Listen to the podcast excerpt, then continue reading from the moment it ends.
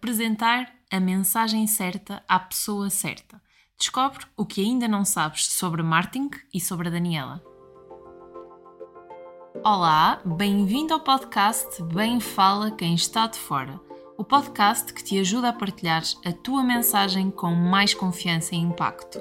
Eu sou Daniela Crespo, coach de comunicação, e semanalmente convido-te a refletir e a olhar para a tua comunicação de dentro para fora.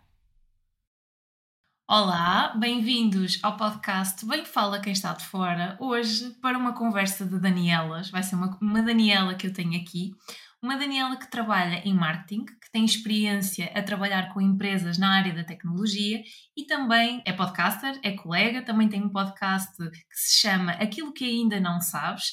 E hoje vamos falar um bocadinho sobre marketing, sobre o mundo dos podcasts e também, claro, sobre comunicação. Olá, Daniela! Olá, Daniela, muito obrigada pelo convite. É um gosto estar aqui um, depois de nos termos conhecido pela Amália, portanto, desde já obrigada por esse convite. Claro, foi através da Amália e foi através daquela live que nós nos ficamos a conhecer e começamos a perceber que tinha, havia aqui vários pontos em comum, um, sendo um deles a questão do podcast e, e eu devo dizer-te já que o nome do teu podcast me ficou aqui muito no ouvido. Como é que surgiu esta ideia de aquilo que ainda não sabes? Eu não tenho uma história daquelas muito interessantes para contar sobre como é que isso, como é que o, nome surgiu, mas eu desde sempre quis ter um projeto meu para explorar outras vertentes que me pudessem tornar uma profissional uh, com mais competências. E então começaram a aparecer muitos podcasts. O meu foi lançado em 2021, faz em outubro deste ano dois anos. E eu ali entre 2018 e 2019 comecei a ver muitos podcasts a surgirem e pensei, oh, se calhar este é o formato ideal, porque eu sempre quis entrevistar pessoas num, num, num, num programa meu e com essa liberdade. E eu estava na praia, eu lembro-me perfeitamente de estar com amigos e o nome surgir uh, e ser o que ainda não sabes ou aquilo que ainda não sabes. Porque além de eu querer falar sobre marketing, queria muito que as pessoas aprendessem alguma coisa que ainda não sabiam.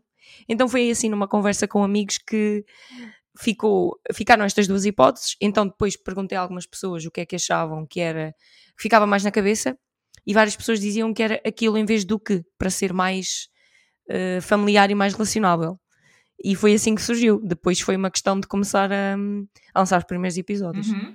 Mas já lá vamos, já lá vamos falar do podcast. Mas primeiro tem a pergunta da praxe que eu gostava que tu te apresentasses e falasses um bocadinho sobre ti, quem é que é a Daniela, e um bocadinho sobre aquilo que tu fazes no teu trabalho. Já iremos ao, ao podcast. Então, olha, eu sou a Daniela Santos, sou de Aveiro, venho de uma formação multidisciplinar, estudei em Aveiro e continuei a viver por cá. Um, tirei o curso de Novas Tecnologias da Comunicação na Universidade de Aveiro, que é um curso bastante multidisciplinar, em que quando sais da universidade uh, costumamos dizer que sais a saber fazer tudo, mas no fundo sabes, não sabes fazer nada porque nós ganhamos valências em programação, em design, comunicação, fotografia, em muitas vertentes diferentes. E eu, quando acabei o curso, sentia-me assim um bocadinho sem saber o que é que, o que, é que ia fazer, mas sabia que queria estar ligada aqui à comunicação e à tecnologia, daí também ter ido para, para esse curso mais abrangente. Depois fiz o meu primeiro estágio profissional numa empresa cá em Aveiro e um, aí tive uma. Essa primeira experiência eu fiz muitas coisas diferentes, ou seja, fiz uh, catálogos comerciais, fiz organização de eventos, enviei newsletters, escrevi copy para muitos, para muitos diferentes, para, para muitos tipos de, de suportes e formatos. E depois comecei a perceber que quando tive um contato maior com o marketing, que ia ser por aí que ia afunilar a minha experiência. E depois dessa primeira experiência, uh, ao longo dos últimos 4, 5 anos, comecei a afunilar mais a minha área de atuação em empresas do setor tecnológico, também por causa dessa, desse contacto com a construção de sites e aplicações móveis no meu curso. Uhum. E tenho estado, tenho feito parte de equipas de marketing multidisciplinares e, e o meu perfil também é um bocadinho polivalente. Um, estou mais ligada à componente de inbound marketing, marketing de conteúdo, um, muita, também muito copywriting e content writing, organização de eventos, portanto tenho, tenho feito mais a minha, tem sido essa a minha experiência e além disso, tenho também o podcast que, que, vamos falar mais à frente. E na, na, minha vida pessoal, que também acaba por estar ligada depois também àquilo que eu, que eu faço enquanto profissional, é o meu gosto pelo desporto que me trouxe hum, valências muito relevantes para o trabalho em equipa, porque o meu trabalho um, na minha ocupação é sempre feito em equipa. E eu faço desporto desde muito pequenina. Joguei basquetebol, uh, fiz também natação e, de, e agora nos últimos 5, 6 anos faço crossfit e também faço corrida. Portanto, não me conseguiria definir sem falar do desporto. e, e, o que é que, e falando, tu falaste na tua parte profissional e também na, aqui na tua parte pessoal e na parte do desporto. Uh, falaste também nesta importância de trabalhar em equipa. O que é que tu levas do desporto para a tua parte profissional uh, e da tua parte profissional para o desporto? É possível fazer esta ligação? Que parâmetros é que levas de uma área para a outra e o que é que, o que, é que tu consegues retirar de aprendizagens?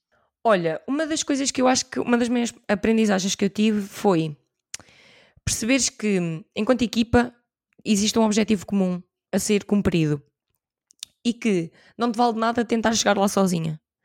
E muitas vezes, para conseguir chegar a esse, esse objetivo, tens que perceber quais é que são as tuas forças. Um, quando eu digo as tuas, é as tuas e o resto da, das da equipa, para que isso sobrepunha às, às forças, às, às fraquezas da, da equipa. Portanto, acho que essa foi uma das maiores aprendizagens. E por outro lado, também perceber como é que, tendo um treinador que podes, se calhar, equiparar a ser o teu, a tua chefia direta ou, noutros casos, eventualmente a tua entidade patronal, uh, perceberes como é que te vais moldando ao feedback que ele te vai dando, ele ou ela, um, enquanto uma forma de tu cresceres, em vez de identificares o feedback que te vai chegando como uma crítica àquilo que tu, que tu fazes ou aquilo que tu és. Não, porque o feedback que te chega, tal como nas empresas, é para conseguir eh, ganhar um jogo ou ganhar um campeonato. Um, portanto, acho que se, calhar são das maiores aprendizagens que eu tirei. E depois existia um lado que era muito giro de. Muito, eu tenho grandes amigas minhas que, que fiz no basquetebol. Tenho 4, 5 amigas minhas que são mesmo muito próximas. E isso mostra que hum, os, os laços verdadeiros. Sai, agora sei um bocadinho aqui da, da, da conexão com, com o mundo profissional, mas, mas eu acho que se investires mesmo muito bem na, nas relações que tu sentes que te nutrem, um, pá, os resultados depois uh, estão à vista e, e, e, o, e o facto de eu ter amigas que conheci há mais de 10 anos e que, com quem estou muito recorrentemente e chamar as das minhas melhores amigas, acho que é prova disso. Uhum. E tu falaste aqui num, num, numa expressão muito interessante que é as relações que nos nutrem. Sentes que estas relações que nos nutrem, que é possível fazer este paralelismo com a parte profissional e que também é, é, é, importante nós termos aqui uma boa relação a nível de equipa para que o trabalho flua. Uh, isto, também, isto também é algo que, uh, que é muito importante para haver este equilíbrio e esta sustentabilidade a nível de trabalho. E tu falaste deste ponto das relações que nutrem, e muitas das vezes há ambientes de trabalho em que nós não vemos isto. Mas também pode ser interessante fazer este paralelismo, tal como tu, uh, como tu falaste, do inverso, não é? Do desporto, falaste no, no caso específico do basquetebol, e transpor para a parte uh, profissional. Essas relações que te nutrem, como é que tu caracterizas? Assim, de uma forma geral, o que é que, que pontos, uh, claro que é, são relações de, uh, de mais tempo, relações de amizade que se criam, é possível uh, trazer essas relações de amizade para o trabalho? É possível ser amigo e ser uh, parceiro de equipa e ter bons resultados a nível de trabalho? Como é que tu olhas para, esta, para este paralelismo e para esta ótica? Olha, é uma pergunta interessante e já me debati algumas vezes com essa questão. Eu acho que tem, eu acho que é possível tu, uh, com o tempo, efetivamente construir relações mais fortes com certas pessoas com quem trabalhas. Se lhe podes chamar uma relação de amizade ou não, eu acho que já vai depender muito de cada personalidade e do contexto de como cada equipa uh, trabalha. Eu posso até falar de um exemplo. Numa empresa que eu trabalhei, durante ser, os primeiros seis meses em que eu trabalhei com essa pessoa, não, não tinha propriamente assim uma identificação muito, muito grande, ou seja, éramos da mesma equipa e depois eu também eu passei a ser um, a, a chefe dela, entre aspas, um, durante o depois, depois desse, desse primeiro meio ano, um ano de, de estarmos na mesma equipa. E quando eu saí da, da empresa em que estava, nós, assim que eu saí, ficámos muito amigas. Uh, e eu acho que é um caso interessante no sentido em que no, nós trabalhávamos bem em equipa, ou seja, quando eu digo que não me identificava, era, não era aquela pessoa com quem eu naturalmente queria logo muita empatia, com o tempo fomos criando, mas eu sinto que depois ficámos muito mais próximas assim que saímos do seio empresarial. Um, eu acho que um dos perigos que pode existir em tu desenvolver relações muito próximas, se não tiveres a capacidade de saber separar bem as, as, as, as águas, é confundir um bocadinho uh, o teu papel enquanto, imagina, Daniela, amiga da outra Daniela, neste caso serias tu, ou Daniela, colega profissional da Daniela. E eu acho que isso é, pode ser um bocadinho perigoso, uhum. em alguns momentos, se calhar, começarem a, a desviar um bocadinho os tópicos da conversa, misturarem o que é que é pessoal e o que é que é profissional. Portanto, eu acho que depende, tudo, depende muito de cada caso. Eu acredito que é possível construir essas relações, mas se calhar já depois de teres estado nessa empresa ou de já teres estado muito tempo a trabalhar ao lado de uma pessoa e acaba por ser inevitável não, não lhe chamares um amigo, porque essa pessoa depois vai, vai passar a fazer parte da tua vida e se existir, mais uma coisa para acrescentar, tem mesmo muito a ver com a cultura da empresa, porque eu acho que se a empresa em que tu estiveres a trabalhar premiar, uh, não é premiar, promover uma cultura aberta em que tu podes falar sobre, podes falar sobre aquilo que aquilo em que pensas, propor mudanças uh, e, e também se for uma empresa que te está a proporcionar momentos de team building uhum. Em que há confiança entre os diferentes membros da equipa, acho que é mais natural existirem essas partilhas que fogem um bocadinho àquilo que é o âmbito da empresa, ok? Um, e aí acho que é mais fácil, porque eu conheço vários casos de empresas em que, em que eu trabalhei em que colegas de trabalho foram a casamentos, por exemplo, de outros colegas de trabalho. Isso, em muitos casos, significa que são amigos, não é? Portanto, eu acho que não te consigo dar um sim nem um não, depende muito de cada caso. Sim, eu acho que acaba, acaba por, eh, por depender muito do contexto, da cultura da empresa, como tu dizes, e se se, se, se favorece mais ou não a comunicação, isso cria também contexto contextos para haver esses, esses pequenos grupos e essa interação entre as diferentes pessoas, não é? Acaba por depender muito dessa realidade e do contexto onde, onde, onde as pessoas estão inseridas. Uh, falando aqui, tu, quando estavas a apresentar-te, falaste muito na expressão marketing, marketing, marketing, e eu queria que, para quem, nos está, para quem nos está a ouvir, que tu desconstruísses o que é que é marketing, na tua visão, uh, como é que tu olhas o marketing nos dias de hoje e um bocadinho do, sobre o que é que tu fazes uh, propriamente quando tu falas em marketing, traduz-te em quê? Olha, é sempre difícil explicar o que é que é marketing, porque há muitas visões sobre o tema. Mas para quem, nos te, para quem nos esteja a ouvir e possa não saber muito sobre o assunto, eu acho que uma visão que pode ajudar é um, um dos grandes objetivos do marketing passa por apresentar a mensagem certa à pessoa certa. Um, e, e porquê? Isso, isso nós... desculpa interromper-te. Isso também é comunicação, não é? Porque na comunicação o que nós queremos é que esta mensagem, Sim. a nossa mensagem, não é? Exatamente. Chega ao outro lado, a nossa mensagem que nós tomamos como certa, chega ao outro lado de uma forma certa que é na nossa ótica aquilo que nós queremos comunicar, não é? Exatamente, tem, tem tudo a ver, não é? Porque a comunicação é uma das ferramentas que te permite criar estratégias de marketing mais eficazes, sem dúvida. E, e se nós pensarmos, um, um, para mim, um dos grandes objetivos, ou o, o objetivo final do marketing, é, é vender. Ou seja, é, é, trabalhar para que tu consigas uh, vender um, um, determinado produto ou serviço. A forma como consegues fazer isso é que é diferente. E aí está o segredo em, em perceber quem é que é o teu público-alvo, onde é que está o teu público-alvo, quais é que são as frustrações do teu público-alvo, quais é que são as dores do teu público-alvo, e olhares para a tua marca e para, depende obviamente, de, obviamente se é um produto ou um serviço, e tendo um conhecimento muito, muito aprofundado de quem é que é o teu público-alvo, como é que tu vais ajudar esse público-alvo a resolver os, teu, os seus problemas? Como é que vais ajudar o, seu, o, o teu público-alvo a resolver um determinado desafio? E, tu, e se fores capaz de consistentemente apresentar as mensagens certas para essas dores e frustrações, tu vais conseguir que a tua marca seja a primeira que surja na cabeça do teu, do, dos potenciais consumidores. Eu acho que é uma forma assim mais simplificada que eu posso partilhar para quem esteja a ouvir. Uhum. Eu estava a pensar nisso que tu falaste, da questão de apresentar esta mensagem uh, ao outro lado. E hoje em dia, uh, o marketing acaba por também estar, uh, quando, quando eu falo no podcast, nos meus serviços, tendo eu um negócio digital, inevitavelmente é importante saber sobre marketing e saber como chegar às pessoas que eu quero que eu quero chegar.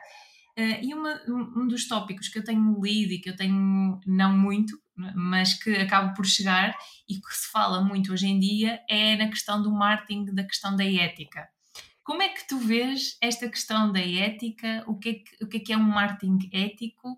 Um, porque muitas das vezes um, aquilo que eu assisto e aquilo que eu consumo e aquilo que eu também acabo por sentir atenção, de alguém que não percebe sobre marketing, de vez em quando lê e também uh, alguns cursos que, que, fui fazendo, mas numa ótica de tentar, uh, tentar eu implementar e testar e ver em que medida resultava ou não para o meu negócio.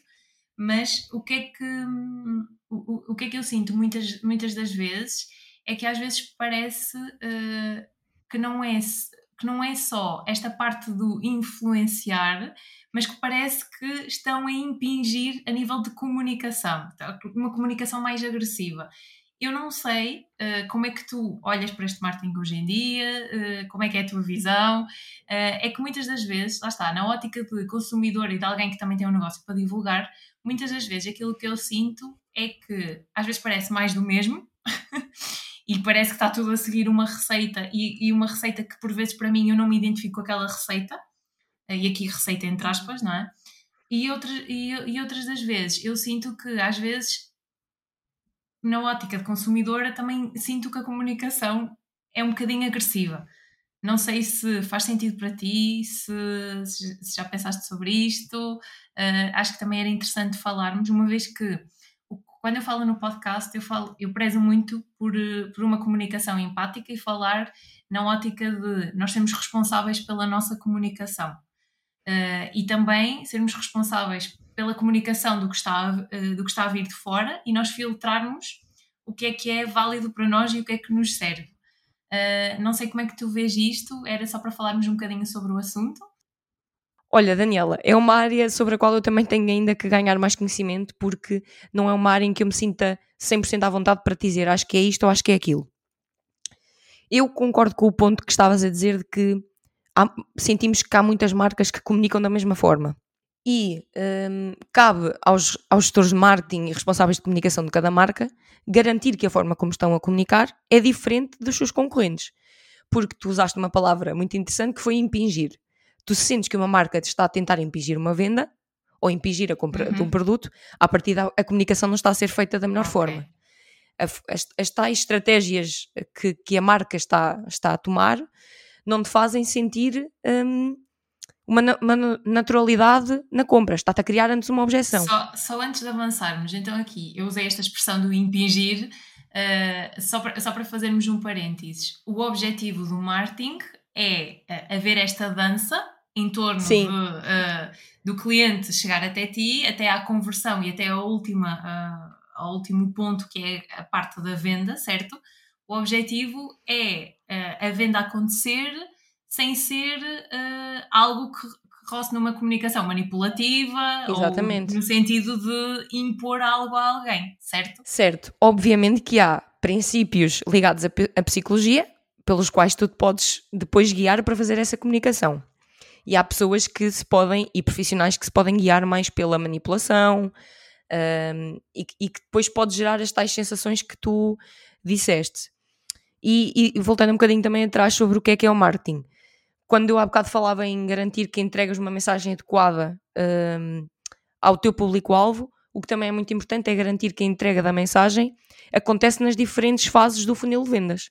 Estou a ser aqui um bocadinho mais específica, mas é diferente tu, por exemplo, um, Daniela, vamos pensar no, no, podcast, no teu, em que já irias ter uma vertente de, de, negócio. É diferente alguém que está numa fase de mais de descoberta, em que tu, nesta fase, inicialmente vais mais um, através de conteúdos, por exemplo, nas redes sociais, falar sobre o teu, o teu projeto, explicar, explicar de forma mais sucinta o que é que fazes e depois ao longo do tempo vais apresentando diferentes episódios sobre o tema principal que é a comunicação. E uhum. está numa fase de descoberta. Uh, mas tu na, na, fase do, final do teu funil de vendas tinhas, por exemplo, a a venda de uma mentoria de comunicação.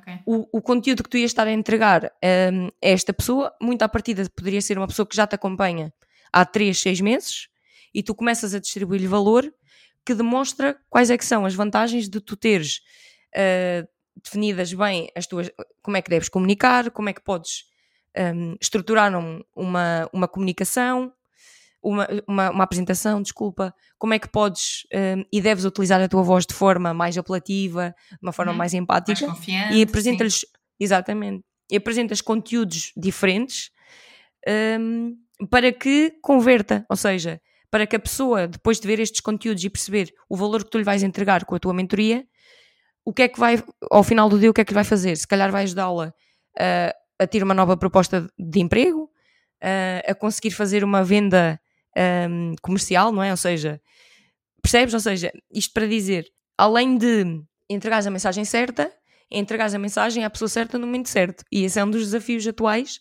um bocadinho, voltando também atrás naquilo que me estavas a dizer de do momento atual, como é que tu consegues chegar às pessoas com redes sociais, podcasts, um, YouTube e tudo e mais alguma coisa. Voltando, fazendo agora também mais só uma ligação com a questão da, da ética.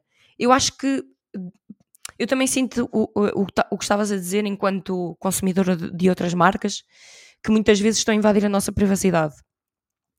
Ou que estão a utilizar os dados de uma forma imprópria.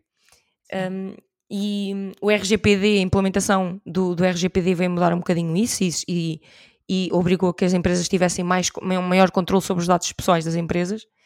Ainda assim, há casos em que tu podes, por exemplo, tu podes comprar uma base de dados a uma certa empresa e utilizá-la para um, um, determinado fim. E tu, em algum momento, enquanto cliente ou consumidor, assinaste aquilo, aquela checkbox a dizer que podia ser utilizada para fins comerciais. Sim.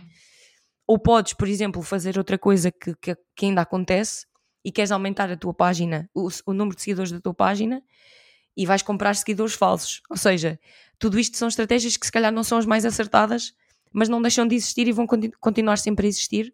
Vai depender sempre muito da ética de cada, de cada marca, do seu posicionamento e das pessoas que trabalham na, na empresa. Da minha vertente aqui entra a minha parte da opinião, que é quanto mais nós estivermos conscientes uh, da nossa comunicação e da comunicação dos outros e percebermos o que é que serve para nós e o que é que não serve, uh, mais nos vamos munir de ferramentas, não é? Uh, tendo em conta e, e, mais conscientes vamos estar a nível das nossas, das nossas compras, não é? Serem compras conscientes. Também passa um bocadinho por nós, nós enquanto consumidores, sermos mais exigentes. Porque é fácil tu queixaste e dizer ah, eu recebi esta comunicação via e-mail e não me lembro onde é que, onde é que eu uh, fiz esta subscrição. Ou olha, recebi este, este, esta mensagem um, a dizer que o, o continente está com descontos nos produtos Y seja, nós também termos esse, sermos mais exigentes, porque é fácil queixar-te e dizeres que uma marca está um, a usar os teus dados de uma forma uh, manipulativa, manipuladora, percebes? Uhum. Uh, portanto, eu acho que também tens que ser, concordo com isso, temos que ser mais exigentes. Se calhar investigar um bocadinho mais e perceber como é que os meus dados podem ser usados e para que fins. E se sentires que uma marca está a comunicar de, contigo de uma forma imprópria, tens canais que podes utilizar para para fazeres uma denúncia ou simplesmente fazeres, por exemplo, uma remoção de uma subscrição de uma newsletter que acompanhas. Ou pedis para a marca parar de mandar SMS. Uhum. Ou seja, no final. Agora, se as marcas decisão... vão não deixar de fazê-lo, se calhar pode não acontecer isso. Mas já existe depois, existem depois leis que te protegem enquanto consumidor para isso. Mas sim, tem muito a ver com a tua. com estares atento e teres também decisão sobre aquilo que estás a fazer, não é? Uhum. Tu notas que os consumidores estão mais exigentes nesse sentido ou estão mais despertos para, para, esse, para esse campo ou no fundo acabam por consumir sem se questionar? O que é que, como é que tu olhas na, para a ótica do consumidor? É assim, eu acho que continua a existir um lado grande de pessoas que consome e não questiona. Um bocadinho também fruto da, da aceleração que trouxe a partilha de informação através das redes sociais e de muitos canais que temos dedicados à partilha de notícias. E, e como e, e isso um, ligado também um bocado a, a, à falta de literacia digital que, que acontece, e sabemos que isso em Portugal existe, faz com que eu acho que exista uma porcentagem ainda relativamente significante em Portugal que consome informação sem questionar isso, foi, está visível também à questão da polarização das ideias, é uma coisa que tem sido debatida e continua a existir. Portanto, eu acho que existe esse público que não questiona, as, as notícias aparecem, as publicações aparecem dentro do algoritmo, porque o algoritmo foi durante muito tempo estudando o tipo de conteúdos que essa pessoa gosta, quais é que são os, as pessoas com quem ela se relaciona, onde é que faz mais likes, onde é que está a fazer mais comentários, e tudo o que aparece parece uma verdade absoluta. Por outro lado, eu acho que nós temos uma, uma percentagem muito relativa da, da população que é, que é informada e que, e que questiona aquilo que lê, não, não toma por garantida a primeira fonte de informação que, que aparece, isto também fazendo agora aqui um paralelismo, isto também, isto também é muito visível com, com o número de podcasts que continua a aparecer, não é? E que continua a subir. Tu vês que ao mesmo tempo que tu, tu, podes, tu podes criar conteúdo, não é? Nós as duas somos criadoras de uhum. conteúdo. Isso abre-te a porta para mais pessoas estão a criar conteúdo, ou seja, mais perspectivas sobre o conteúdo, um determinado tema existe. O que faz com que, se tu fores um, seletivo, se estiveres atento às fontes de informação que recolhes, podes aumentar o teu leque de conhecimento. E aí não estás sempre a utilizar as mesmas fontes. Uh, portanto, eu acho que acaba por ser esta dualidade. Não consigo, não acho que seja nem um nem outro caminho, percebes? Acho que é 50-50. Sim, e acaba por, eh, por ser, por estarmos a debater sobre a nossa opinião e acaba por, por ser como, como tudo. Não há um lado ou um outro, um certo ou um errado e preto no branco, não é? acaba, acabamos por, por ter uma visão abrangente e depender muito, como nós íamos falando lá atrás, da questão do contexto, da questão da situação e de avaliar o que é que nós temos em frente, não é? Sim, o contexto é uma das coisas mais importantes em qualquer eh, contexto. Ou seja, por exemplo, um, se estivermos numa empresa, o contexto é relevante. Se estivermos a ter uma conversa de, com uns amigos num café. O contexto é relevante. É importante em qualquer, uh, em qualquer situação. E mais ainda importante, é importante em contextos, contextos de marketing. Portanto, concordo em absoluto com isso. Tu quando falavas no início, tu no início falaste de forças e, e, e é também nós percebermos quando, quando nós falamos nas nossas qualidades que numa, num determinado trabalho, uh, num determinado contexto, a qualidade que nós temos uh, pode ser uma força, uhum. noutro contexto completamente diferente já pode ser uma, uma fraqueza e já pode não abonar a nosso favor. Por isso é que é, é, é tão importante. Eu estava a ouvir no outro dia um podcast que era a nível de. Acho que foi Simone Sinek, uh, pela questão da. Um, tinha um compromisso, entretanto, acho que ele perdeu o papel Uh, só que o que deu a entender no outro lado foi que ele era uma pessoa muito ocupada. Foi algo deste género, já ouvi há bastante tempo, mas lá está, era o que ele estava a dizer. Eu sou, desorgani sou desorganizado, mas o que deu a entender do outro lado foi que eu tinha uma agenda muito ocupada. Esta questão de desorganização também pode ser vista não como desorganização, mas como uma força, porque, ah, ok, do outro lado interpreta como se ele ainda não me disse nada uh, é porque tem uma agenda muito ocupada. E muitas das vezes é, é, esta dualidade, como tu falavas há bocado, de olharmos para os dois lados. A organização é uma fraqueza ou é uma força? Em que contexto? Uh, e acho que é muito giro nós também, uh, e para quem nos está a ouvir, pegar e começar a perceber as suas qualidades, em que contexto é que abonam a seu favor e em que contexto é que elas não abonam a seu favor porque vamos ter sempre um leque de qualidades que resultam muito bem num sítio, mas noutro, se calhar, não resultam assim tão bem. Concordo, e agora fizeste-me lembrar outro, outra questão interessante que é, que também tem a ver com marketing e com comunicação, tem a ver com narrativa. Há bocado perguntavas-me e eu acabei por não te responder, mas uma das minhas grandes funções, desde que eu comecei a minha carreira, foi sempre um, escrever conteúdo, ou seja, garantir que o tom e a voz da marca um, eram partilhados de forma coerente em todos os canais dessas marcas. Podemos pensar em, em YouTube, posts de LinkedIn, no site da empresa, panfletos, tudo e mais alguma coisa. Eventos offline, eventos digitais. Isto para dizer o quê? A narrativa faz muita diferença. E aqui eu acho que também faz muito sentido. Porquê? Porque a, a narrativa que tu crias sobre ti próprio, ou sobre ti própria, vai fazer muito, muita diferença na forma como tu encaras as tuas próprias características. Uhum e concordo em absoluto que numa determinado, num determinado contexto e numa determinada empresa, aquilo que tu acrescentas, o valor que tu acrescentas pode ser completamente diferente. E às vezes, eu acho que isto também acontece, as empresas podem estar numa fase de desenvolvimento diferente da tua. Ou seja, tu podes ainda não ter estado, podias, podes, foste contratado, mas passado algum tempo percebes, olha, se calhar não era bem isto que eu queria fazer, ou se calhar ainda não estavas no nível de evolução que a empresa estava à procura. Isto acontece, faz parte do processo. O importante é depois tu olhares para essas experiências e para o contexto em que estás e perceberes, ok, eu se calhar sou uma pessoa, vamos, vamos pensar, sou uma pessoa um bocado acelerada, por exemplo. Mas já, a forma como tu encaras a aceleração, a tua aceleração e a velocidade, podem ser uma vantagem. Uhum. Que é, ok, eu vou, eu vou usar esta energia toda que tenho e vou garantir que não em, em determinadas reuniões consigo transparecer que sou uma pessoa mais calma, mas quando estou no momento de executar, utilizo esta energia como uma fonte inesgotável. Uhum.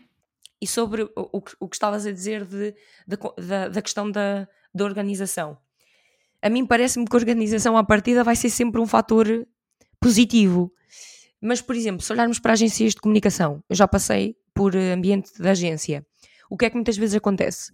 Os clientes especialmente se forem portugueses, é verdade, e que para quem nos estiver a ouvir, se estiver a ferir suscetibilidades, faz parte, acontece. Normalmente, as coisas são pedidas para ontem. Uhum. E se uma agência não tiver a capacidade de se organizar, não vai conseguir estar a responder estes pedidos para ontem. E as agências também têm que ser capazes de trabalhar com os clientes para os educar a não trabalharem sobre o chamado apagar fogos, porque isso é uma realidade que acontece muito em Portugal. Eu desvio aqui um bocadinho o assunto, Uh, mas apenas para, para, para, para dar esta ideia de que tem muito a ver com a narrativa. E se nós contarmos a nós próprios a história e uma narrativa de que pá, não sou o suficiente, isso a longo prazo, curto, médio e longo prazo não vai ser bom. Uhum. É uma questão de, de mudança de mindset. Sim, é a questão da narrativa e acho que também, uh, uma coisa que eu também falei aqui ao longo do podcast e que falo, é na questão do, do perfil comportamental do DISC, e, e, isto também assenta que nem uma luva naquele exemplo que tu deste, do facto de uma pessoa ser mais acelerada. Há tendência natural para uma pessoa ser mais acelerada e ser mais de responder e de, e, e de trabalhar na ótica de pensar em resultados. E há quem não seja tão ativa e que seja mais numa ótica de pensar mais antes de agir. E, e no fundo, nós acabamos por ter esta tendência natural para nos comportarmos de determinada forma, mas é também perceber o outro lado da moeda, que é esta agilidade comportamental de ok, eu não sou uh, tão bom a desacelerar, uh, porque a minha tendência uh, natural é eu ser acelerado, mas eu de uma forma consciente consigo reorganizar-me, reestruturar-me para, nestes momentos específicos em que eu preciso de ajustar o meu comportamento, de ajustar a minha comunicação, tentar trazer outro tipo de resultados e experimentar para ver o que é que acontece. Isto ajuda-nos com outra questão, que é a questão também do, dos conflitos que muitas das vezes surgem, uhum. uh, possivelmente entre, entre empresas e entre pessoas e entre relações, porque lá está, é esta, é esta compreensão do nossa, da nossa forma de nos comportarmos e da forma do outro se comportar e depois tentarmos encaixar um, ehm, para que, como tu, ias, uh, uh, como tu falaste no início, esta passagem da mensagem, não é? Esta mensagem passada de uma forma certa para depois haver este ajuste. Agora fizeste-me lembrar um livro que pode ser interessante para quem nos esteja a ouvir, que tem a ver com, com o perfil comportamental, que é o Rodeado de Idiotas. Não sei se já leste não, ou se conheces. Não. Mas no fundo também faz essa divisão em quatro tipos diferentes de personalidade. E eu li esse livro e também me ajudou. O livro é simples e uh, basicamente tu consegues perceber e auto-identificar-te auto num desses perfis e depois o livro vai dando dicas de como é que tu podes, perante o teu perfil e os perfis que estão à tua volta, como é que te podes adaptar. Uhum. Isto permite aqui também fazer um paralelismo com o marketing, que é, à medida que tu também te fores conhecendo melhor e fores conhecendo também pessoas que estão à tua volta, tu consegues ir ganhando conhecimento sobre o comportamento humano, psicologia, que são uh, disciplinas que estão muito ligadas a uma, a uma parte inicial que eu te referia sobre o que é que é o marketing, que é conhecer o teu público-alvo. E, e, e, este livro também te permite ganhar maior uh, compreensão sobre o comportamento humano e, e, como é que, e depois podes trazer esse, esse conhecimento para o maior entendimento do teu público-alvo e como é que podes comunicar e interagir com o teu público-alvo. Uh, portanto, sim, concordo uh, a 100% com o que disseste e à medida que o tempo passa, voltando aqui um bocadinho à, à, à lógica da cooperação entre equipas, é preciso nós também irmos sabendo ler as pessoas com quem trabalhamos porque existem perfis um bocadinho mais ligados à, àquilo que eu faço. Tens perfis que são mais criativos e depois tens pessoas, normalmente, que trabalham contigo que podem ter um perfil um bocadinho mais criativos e outros que são mais lógicos, uhum. ou seja, mais apurados à razão. E nem sempre é fácil tu trabalhares com esta dualidade, porque os criativos vão ter sempre uh, mil e uma ideias na cabeça e acham que pode tudo resultar, mas depois é preciso alguém que seja mais pragmático, que seja mais orientado ao resultado, ao, ao objetivo, e lhes diga: Ok, esta ideia é muito interessante, mas qual é que é o objetivo? Quanto é que isto me vai, quanto é que isto me vai custar? Para quem é que isto vai falar? Então acho que é interessante ires fazendo esse, essa leitura de com quem é que trabalhas e perceber como é que te podes adaptar nas reuniões, na forma como, como comunicas, na forma como escreves e até na forma como depois fazes as tuas apresentações à, à equipa ou eventualmente a um potencial cliente. Portanto, concordo. Uhum. Basicamente, eu acho que desta conversa toda, uh, um, se olhássemos para trás, eu acho que um dos pontos importantes é nós focarmos no autoconhecimento, que é uma, Sem dúvida. é uma ferramenta que nos vai ajudar aqui a conhecermos melhor e também a trilharmos o nosso caminho e de quem nos rodeia compreendermos melhor o outro a quem está e quem está ao nosso lado. E se eu pudesse acrescentar uma coisa é, sem dúvida que é investir nesse autoconhecimento, mas é também olhares para as pessoas que estão à tua volta, as tais relações que te nutrem, como há bocado referíamos, e, e falares com essas pessoas e fazer-lhes fazer perguntas de forma aberta. Que é, um, por exemplo, olha, posso falar um bocadinho do projeto do podcast. Eu tenho uma pessoa que é o Rodolfo Cardoso, que me tem acompanhado desde sempre no, na construção do meu podcast. E eu falo com ele praticamente todas as semanas sobre o podcast, temas ligados, ligados a marketing e outras áreas que nós gostamos. E eu vou frequentemente perguntando-lhe: olha, o que é que tu achas da forma, por exemplo, como é que eu fiz a introdução deste episódio? Achas que os episódios estão muito longos? Achas que eu estou a ser. Hum, estou a conduzir bem as conversas? Achas que os vídeos que eu estou a fazer em formato de Reels estão a ser uh, interessantes? Isto para dizer, utilizar e abusar uh, das pessoas que estão à nossa volta e fazer-lhe fazer perguntas para que também possas crescer, porque muito, é muito fácil tu hum, ficares na tua caixa e assumires que aquilo que tu és é aquilo que efetivamente estás a transparecer e aquilo que tu estás a fazer está a ser feito de forma correta. Uhum. E então fazer perguntas às pessoas que estão à nossa volta e, e, e tentarmos hum, não encarar aquilo como uma crítica àquilo que nós somos ou fazemos. Essa foi uma das minhas principais aprendizagens dos últimos dois anos. E pensar, não, a pessoa está a ser incrível porque me está, está a tirar o tempo dela para me ajudar numa coisa que é minha. Sim.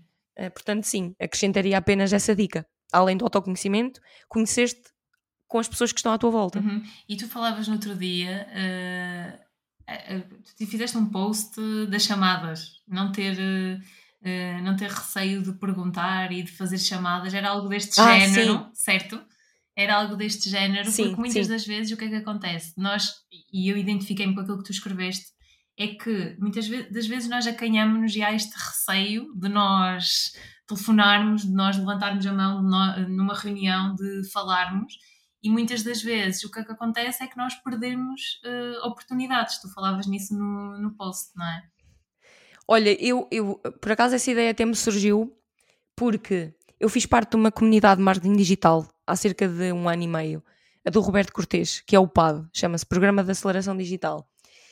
E fiz, conheci lá pessoas com quem estabeleci relações que me nutrem. Agora vou ficar com esta expressão na cabeça. Ainda hei de fazer um post sobre isto também. e o que é que eu comecei a fazer? Com essas pessoas que, com quem tive uma maior eh, proximidade e com quem me relacionei, faço chamadas de forma regular.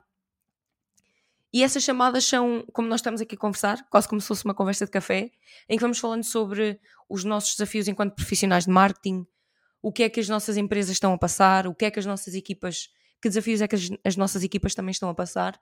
Isso tem sido interessante para me trazer as tais perspectivas diferentes da minha.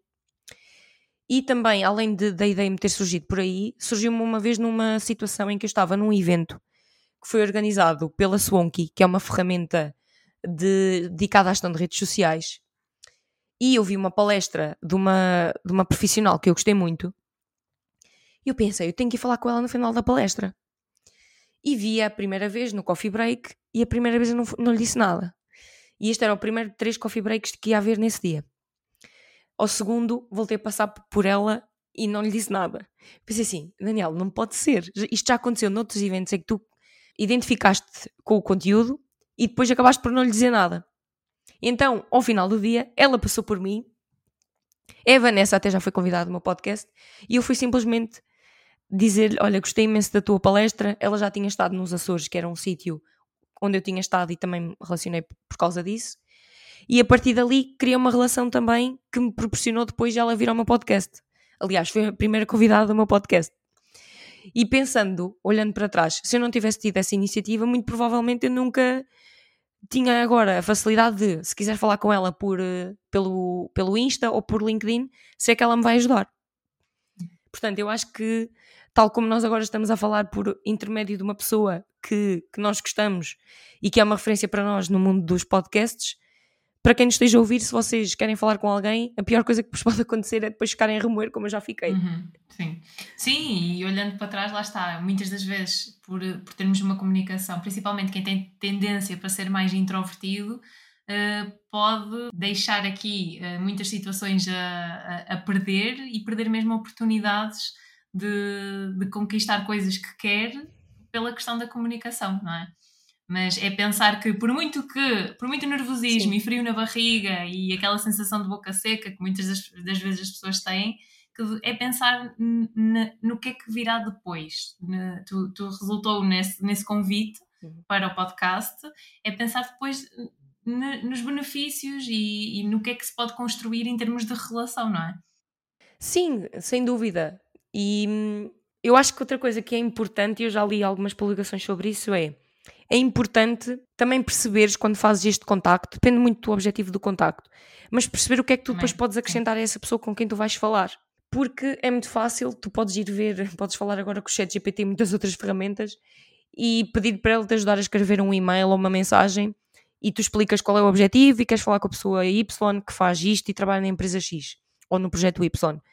Mas se, se for algo muito frio e impessoal, a tua mensagem vai ser só mais uma igual às outras. Nós aqui temos claramente um benefício comum de vamos conseguir cada uma de nós criar um episódio para o podcast, que é uma coisa bastante interessante, não é? Eh, estamos a conhecer e estamos a, também a cultivar uma relação que, que começou há pouco tempo. E, e eu acho que é muito olhar para isso como não olhares para a pessoa eh, apenas como uhum. alguém que te vem trazer uma coisa ou que te vai ajudar a um determinado meio, é olhares para ela e pensar que valor é que tu lhe podes acrescentar. No teu caso, podes-me trazer dicas de comunicação, podes, podes ouvir, por exemplo, os meus episódios e dizer: Olha, Daniela, se calhar aqui a tua colocação de uhum. voz pode ser de outra forma. Este convidado, se calhar, ia ser interessante para o teu podcast. E eu, se calhar, também posso olhar, por exemplo, para a tua estratégia no, no teu Instagram e dizer-te: Olha, podes aqui, se calhar, em vez de fazeres um reel, se calhar podes fazer um post em carrossel. Ou se calhar podes fazer descrições mais curtas, percebes? É olhar para um, uhum. ser win-win.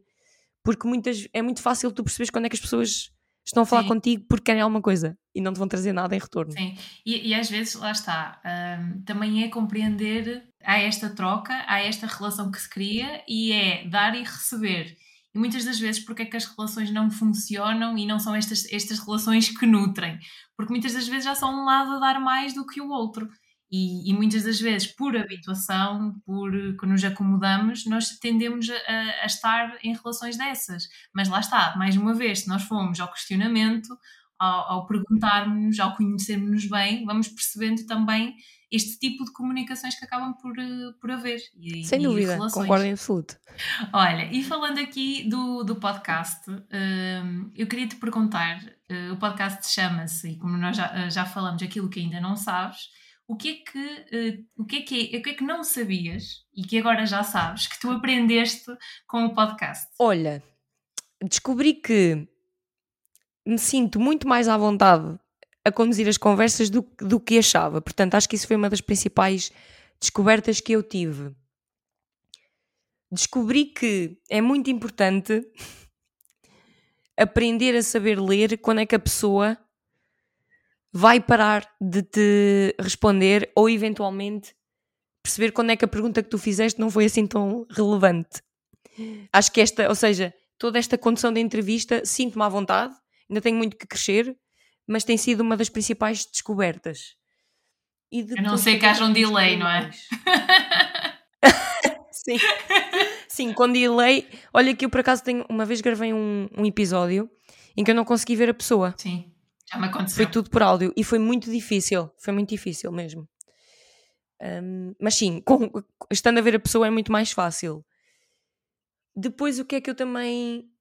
Ah, o que é que eu, o que é que eu descobri que ainda não sabia, não é? Aquilo que eu ainda não sabia.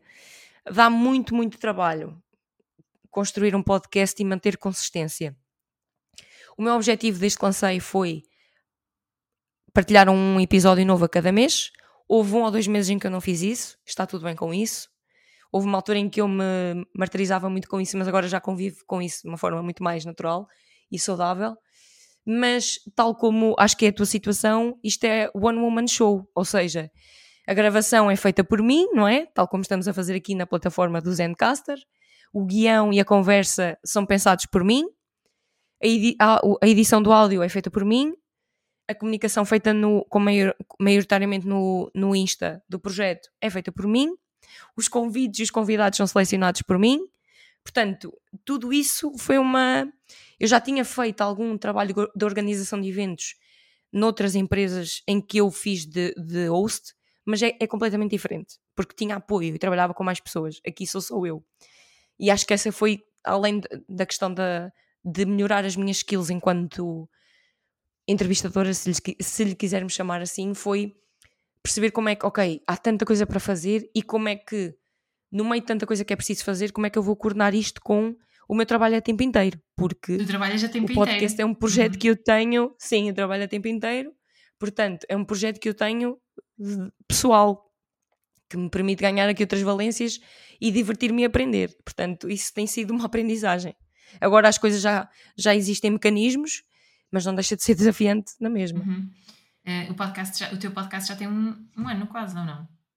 Uh, vai fazer dois vai fazer em dois, outubro. Pois. Vai fazer, já tem quase já dois. Tem quase dois Sim. Já tem quase dois. E, e, olhando para estes dois anos e, e, e olhando para esta auto, automatização, tu falavas dos mecanismos, o que é que tu sentiste que ajudou um, a garantir que, fosse mais, que fosses mais rápida e mais eficaz aqui na divulgação, na estruturação do teu podcast? Olha, eu comecei a fazer de uma forma mais prévia e, a, e, com, e com um cronograma temporal maior, ou seja, mais distante, a seleção das pessoas com quem uh, queria falar. O que é que acontecia? Não sei se contigo foi o teu caso.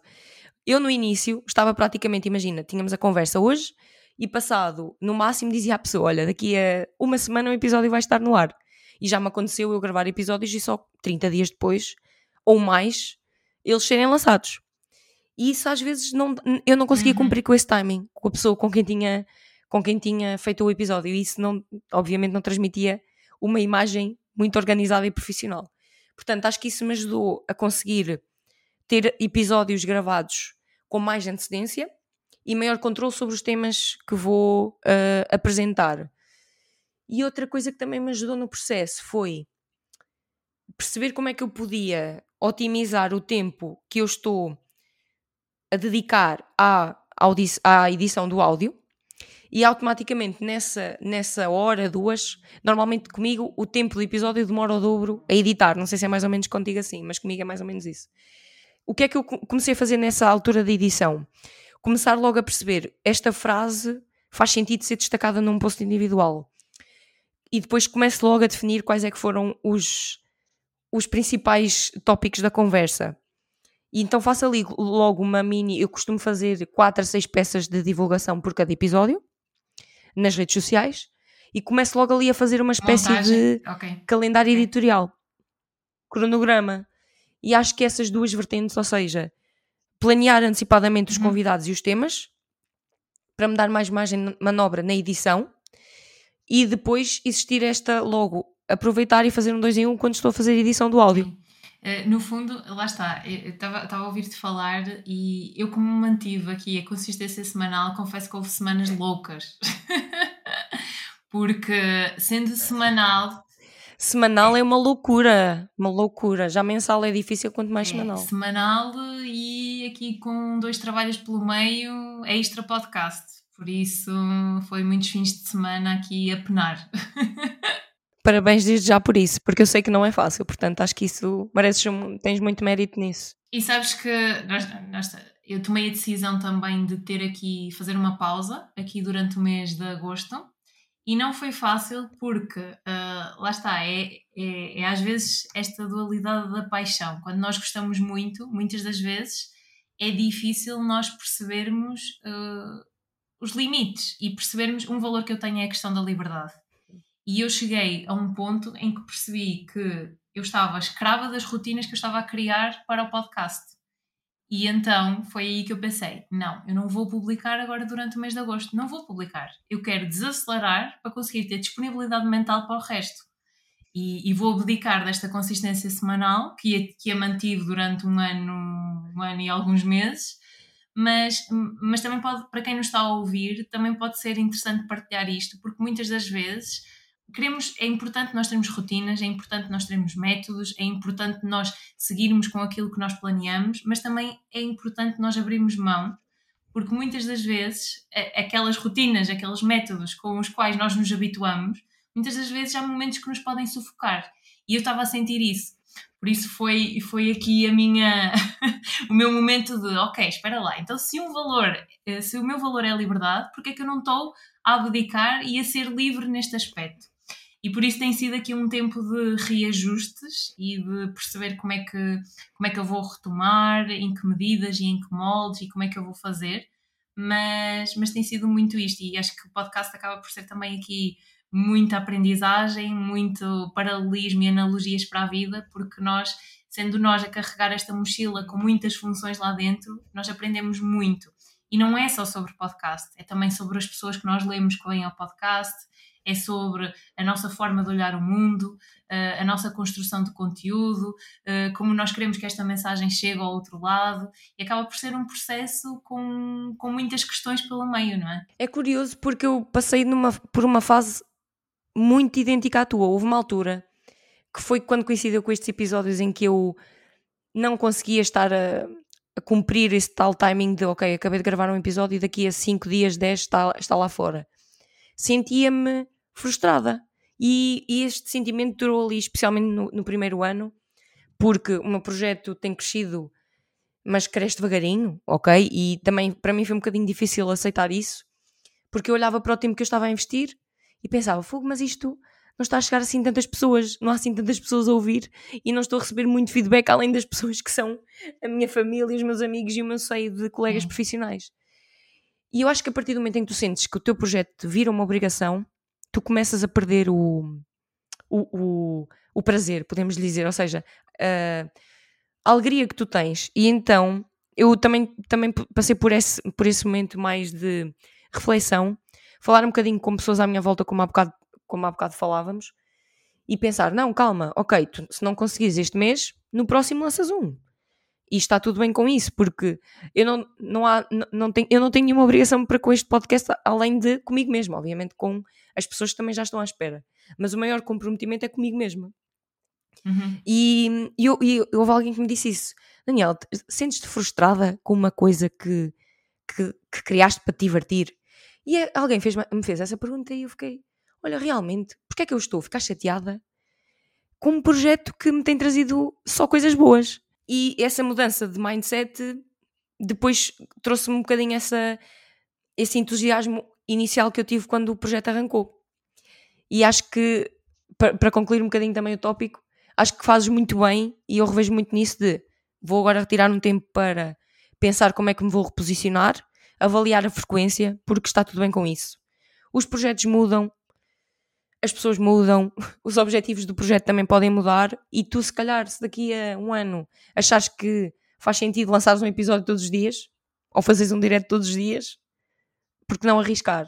É. E acho que faz sentido Exato. tu fazeres essa reflexão, porque para fazer as coisas sem, sem grande lógica é. e fazer por fazer, já há muita gente que faz, como eu costumo dizer. Sim, e depois é, é aquela questão de que nós também precisamos de olhar e lá está, sendo empreendedora e tendo um negócio próprio, acaba por ser difícil às vezes compreender estas linhas de quanto damos, gerir a parte da intensidade, o querermos fazer tudo, porque no início, lá está, em termos de recursos também acaba por ser desafiante, não é? E, e às vezes, lá está, uh, numa primeira fase, a parte do descanso acaba por ser menos pesada e não pode acontecer. porque e, e, hoje eu sei que há coisas e, e, e, algo que eu estou a definir é o que é que é inegociável para mim e já pôr em agenda tarefas que são inegociáveis que, que são de autocuidado e que não posso mesmo tirar porque eu sei que se eu não estiver bem naqueles pilares o meu negócio e aquilo que eu entrego às pessoas também não vai estar de qualidade. Por isso acho que é importante nós percebermos estes, estes pontos e o que, é que, o que é que serve para nós e, e, e o que é que é de autocuidado que nos ajuda a manter o equilíbrio e esta sanidade mental que tão importante é nós falarmos, não é? A tua situação acaba por ser ligeiramente diferente da minha porque neste caso estamos a falar no teu é um negócio próprio e Sim. para mim não é um negócio próprio. Ainda assim, também já estiveste nesta, nessa situação antes de teres não é, mudado a tua, a tua vida. Sim e sabes que é difícil conciliar e é preciso na mesma existir essa leitura que é ok, porque eu chegava a passar por estes, por estes episódios, não sei se te aconteceu, que é, imagina, gravava os episódios ao final do dia, como estamos a fazer agora, e depois no dia a seguir começava o meu trabalho e às vezes pensava, epá, quero mesmo ir editar aquele episódio para conseguir que o episódio esteja lá fora o mais depressa possível. E é preciso ter muito autocontrole, porque se tu cais uhum. nesta, nesta armadilha cerebral, não é? Tu depois não, acabas por não estás em lado nenhum. E estás a comprometer o teu trabalho, que no nosso caso, no meu, é o que me traz o meu rendimento ao final do mês, e depois um, o podcast depois acaba também por ser afetado, porque eu, se entrar nesse, nesse, nessa, nesse círculo, fico eh, desmotivada com o meu trabalho, porque acabo por não entregar as coisas a tempo, nem entregar valor, fico sem motivação e energia para o podcast e depois todas as vertentes na vida ficam desequilibradas. Uhum. E saber fazer essa, essa leitura, bloquear tempo na agenda para fazer aquilo que tu gostas é muito importante. No meu caso, para mim é, é o desporto, sempre foi desde muito pequenina. E, desde, e outra coisa que me ajuda também é a leitura, em alguns momentos. Não, não sou uma pessoa que lê todas as semanas. Eu tenho alturas em que leio muito e tenho outras alturas em que, em que não estou a ler mas são coisas que me ajudam a desligar e fazer essa paragem. Uhum. Sim, e é no fundo quem nos está a ouvir, e nós estamos a dar o exemplo aqui do podcast, mas perceber, tendo em conta projetos pessoais, tendo em conta o seu, o seu trabalho, o que, é que, o, o que é que faz sentido para si e também lembrar que o, o autocuidado é importante e é aquilo que, que muitas das vezes nós acabamos por deitar para segundo plano, mas não pode ser não pode ser porque depois vai mexer em todas as áreas. Olha, já estamos quase a terminar e, e eu queria te perguntar, estavas a falar há um bocado de entusiasmo e eu queria terminar a perguntar-te o que é que te entusiasma? O que é que me entusiasma? Olha, uma pergunta que não me fizeram ainda neste tipo de contextos. Olha, a mim entusiasma muito. Eu costumo dizer que, uma que sou uma pessoa muito empática. Costumo dizer e acredito uh, piamente nisso. E uma coisa que me entusiasma bastante é a oportunidade de conhecer pessoas novas e perceber de que forma é que essas pessoas me conseguem trazer conhecimento novo, fazer com que eu evolua enquanto Daniela pessoal e Daniela profissional e depois perceber que histórias é que possam uh, vir a ser criadas com essas pessoas. Portanto, entusiasma muito esta um, conhecer o lado de cada um, eu até costumo dizer, tenho isso no meu site que não, pessoal, que já não é atualizado há algum tempo, mas eu tenho uma frase de género. Eu acredito que cada um de nós tem uma história. E tem muito a ver com, portanto, isso entusiasma-me muito. E depois, um bocadinho aqui dentro do mundo do, do, do podcast, a mim continua muito a entusiasmar aquilo que nós estamos, quem, quem nos está a ouvir não nos está a ver, mas entusiasma muito sempre uh, ter uma conversa nova e, e perceber uh, como é que eu consigo captar a atenção da pessoa, perceber se estou a fazer as perguntas certas ou não, perceber o que é que essa pessoa vai trazer à audiência e também o que é que me vai trazer a mim. E depois, há, há outra coisa que me entusiasma muito, que é, são as palavras. Eu gosto muito de escrever, eh, sempre escrevi desde muito pequenina, também muito influenciada pela minha mãe. A minha mãe é professora de língua portuguesa e, língua, e de francês. E ela sempre escreveu ao longo da vida dela, e eu também sempre tive diários, sempre tive cadernos em que escrevi, e acabei por também na minha vida profissional e pessoal ter uma ligação muito direta às palavras, e entusiasma muito. Um, escrever palavras, ver, ver para onde é que as palavras andam, o que é que as palavras podem querer dizer que, que, ou seja, o que é que as palavras te podem dizer, mas que à primeira vista possam não ser aquilo que parecem, e de que forma é que eu consigo utilizar as palavras para comunicar melhor, criar estratégias de marketing mais eficazes e também comunicar aquilo que eu acredito ser distinto e diferenciador para as pessoas que me ouvem. Acho que assim, de uma forma uhum. resumida, tem muitas outras coisas, mas acho que é o que faz mais sentido, tendo em conta aquilo que falámos. E de uma forma, e aqui em jeito de conclusão, aqui a parte de tu, com essas características todas, ajudas a nutrir quem está do outro lado. Ah, sim, uma vez, para. Sim, sim. Eu, eh, tal, como, tal como tu, não é? Que és podcaster, a melhor coisa que me pode acontecer é alguém uh, me vir dizer ou partilhar, Daniela, adorei aquela conversa. Ou, por exemplo, se formos pensar em peças mais pequeninas de conteúdo, tal como me disseste hoje, olha, li aquele conteúdo sobre não teres receio de falar com pessoas que não conheces e dizer-te, olha, identifiquei mesmo muito com isso. Isso para mim está o, o dia, está, está cumprido, esse dia está ganho. Portanto, sim. Já valeu, não é? E há sempre. Já, e, já. E para quem, nos está, para quem nos está a ouvir também pode ficar aqui uh, a partilha de que há sempre alguém que nos está a ouvir, mesmo quando nós achamos que não está, que não está lá ninguém, há sempre alguém a ver, há sempre alguém a ouvir e há sempre alguém que se identifica connosco, não é? Porque muitas das vezes há estes receios de não queremos levantar-nos para comunicar ou não queremos fazer aquela chamada, mas mais vale fazê-la porque do outro lado vai estar alguém. E se calhar às vezes pode não ser na primeira tentativa, mas na segunda, na terceira, estará lá alguém para receber a nossa mensagem, não é? Sem dúvida. Eu já, já consegui convidados no meu podcast após duas, três, duas, três tentativas de contacto. Vês? já, já acabaste por dar aqui o exemplo prático. É isso mesmo.